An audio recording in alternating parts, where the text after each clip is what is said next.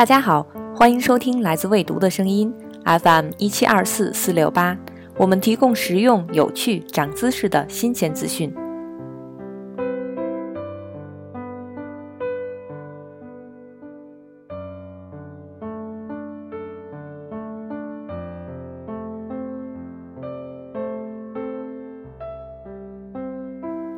对你来说，什么时候会感觉到自己真正活着？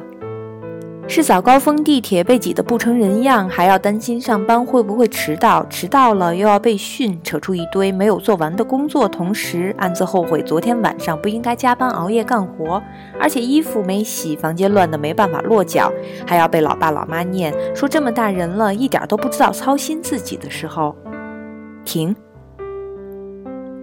我知道你需要一个标点符号，就像我们需要停下来歇一口气。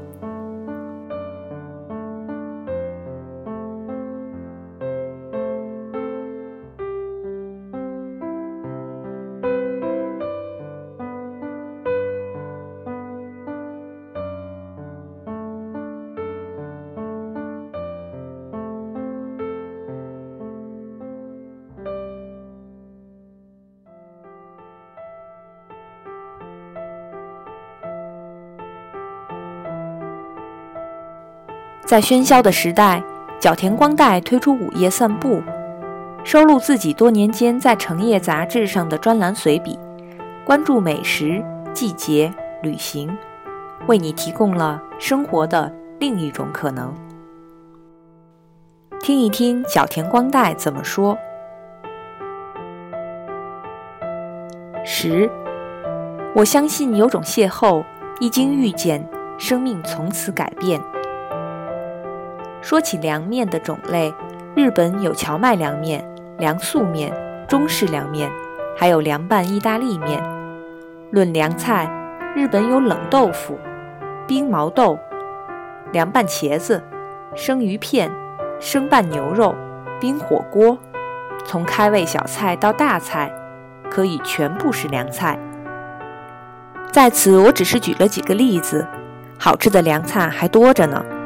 这些年，像西班牙凉菜汤、意大利马铃薯冻汤、棒棒鸡等外国凉菜，风靡日本的大小酒肆和茶馆。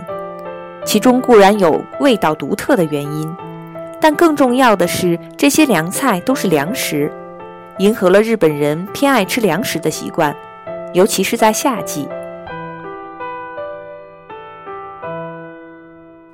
我经常出国旅游。也到过一些全年酷热的国家，比如泰国、斯里兰卡、墨西哥。奇怪的是，在这些国家的餐馆里，找不到几样粮食，菜单上几乎都是带辣味的饭菜。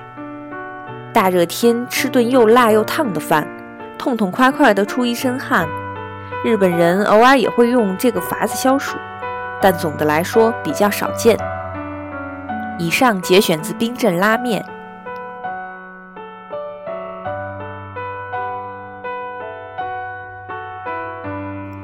这是一种我从来没见过的蔬菜，说是蔬菜，但那样子就跟某种深海生物似的，形状大小与菜花相近，不同的是菜花上是一朵一朵的，而这家伙上面是一卷一卷的，淡淡的黄绿色排得整整齐齐，有点像一群熔螺挤在一起。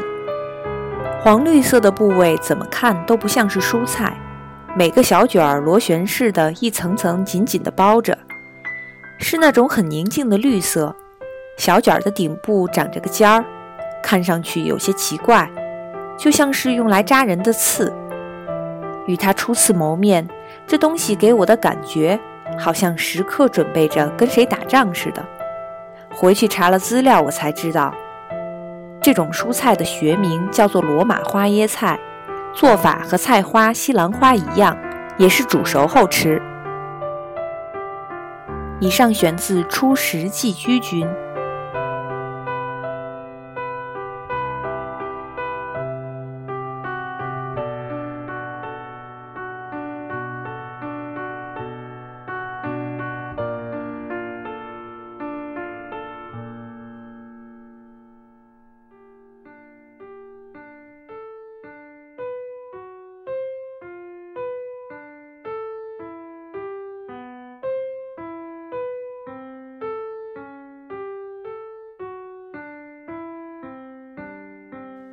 人，人这一辈子总在不断的变化中，不管你愿不愿意，高不高兴。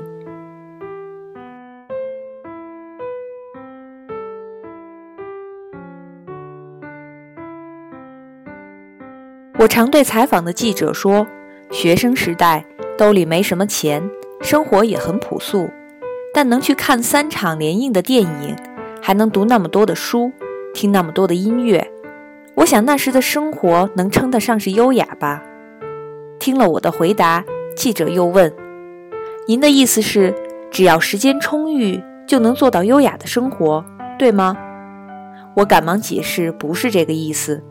那时候。”为了弄清什么样的作品对自己的路子，自己又讨厌什么样的作品，劳神费力地去看、去读、去听了那么多作品，有时甚至要跑到一个从未去过的街区看场电影，然后在昏暗中盯着幕布，一坐好几个小时。我的意思是，这些全部的生活状态应该算是优雅的，可不管我怎么说，对方还是不大明白。我想他不理解我的意思，也许是因为我讲的回忆都是过去学生时代的事，在他看来，那时候的我一身穷气，何谈优雅？或许他认为优雅恬静的生活，应该是和一定的经济条件紧密相关的，但在我看来，仅是这样的想法就带着一身穷气。以上节选自《什么是优雅的生活》。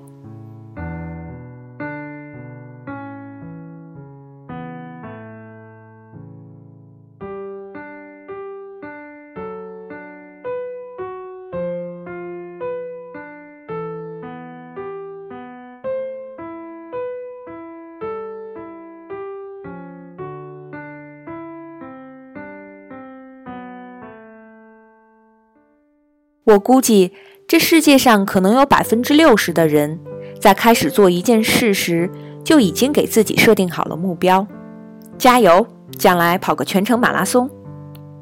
有了这样的目标，他们才开始练习长跑。努力吧，我要把英语说得像母语一样好。下了这样的决心，他们才报名去上英语课。换句话说，他们看到我一把年纪还在坚持运动。就想知道我的最终目标是什么，所以才会问我是不是准备参加比赛，是不是跑过全程马拉松。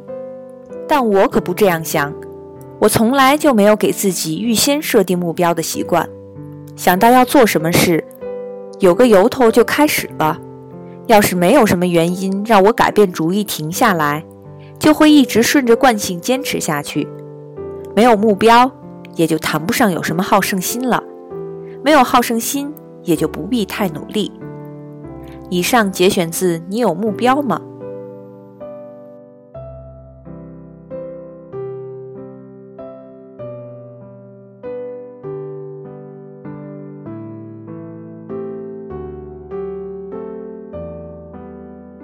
生活，生活一定是幸福的，稳稳的幸福，静静的幸福。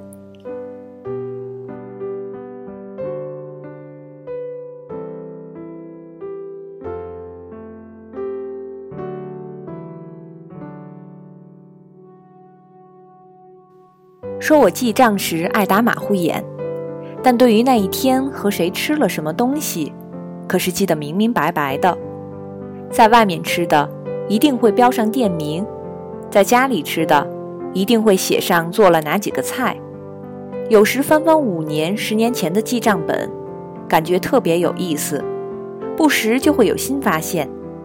比如，咦，十年前我怎么总和这个人一起吃饭呀？原来那时候我这么爱吃乌贼鱼呀！哎，我在这道酱汤土豆炖鸡肉边画了个小同心圆做标记。这菜到底有什么味道来着？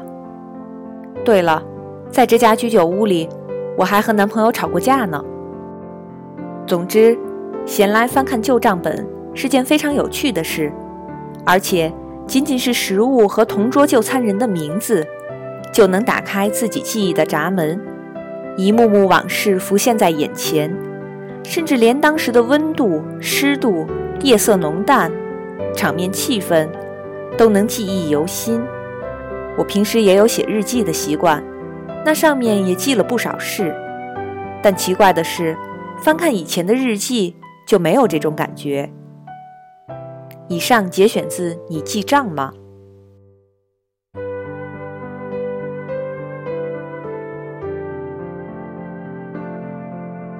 我可是每年都要定个目标的，虽然如此，但时间长了，目标经常会被忘记。有时过了六个月，想不起来了；要么就是到了六月才意识到年初的目标无论如何也实现不了了，就索性把它作为明年的目标了。回忆起来，我这个定目标的习惯也坚持了十几年。几年前，我还会在新年时准备好小册子大小的纸张和笔，把奋斗目标写出来，还让来家里做客的朋友们也把愿望写在纸上，然后一字排开贴在墙上。一张张看过去，真是什么样的目标和愿望都有。有的朋友在纸上写着明年不想工作了，还有的男性朋友竟然写出了美白的愿望。我自己写过爱与成功。重版之类的愿望，不知道朋友们写下愿望时是什么心情，但我对这事可是非常认真的。以上节选自关于奋斗目标。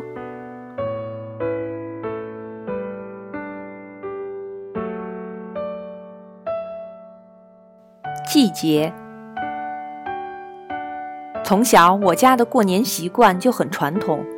元旦那天，大家在一起吃新年炖菜，然后一起去神社进行第一次参拜。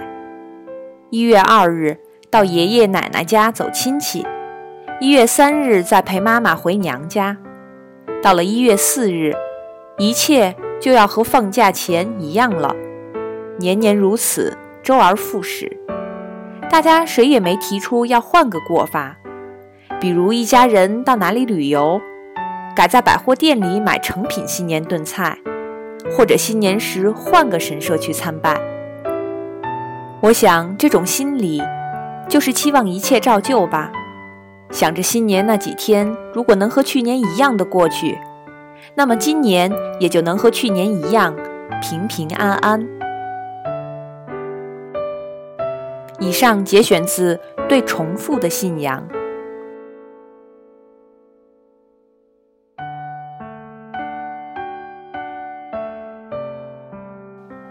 旅行，倒不是有什么特殊的感情，而是泰国的方方面面都让我喜欢。算起来，自己去过的国家也有三十多个了。但每次有人问我最喜欢哪个国家时，我都会回答是泰国。要问喜欢泰国的具体原因，我还真说不清楚，反正就是喜欢。觉得泰国的各个方面都和自己很搭调，甚至走在泰国的街道上，就会禁不住的兴奋不已。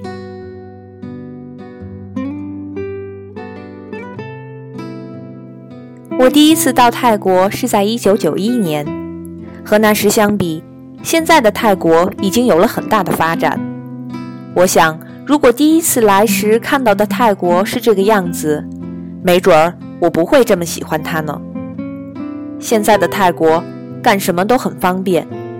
曼谷处处洋溢着浓郁的大都会气息，人与人之间的关系也像其他城市那样变得疏远淡漠。因此，我说喜欢泰国，实际上喜欢的是自己记忆中的那个泰国，其中也包括在这个国家旅行见闻中的点点滴滴。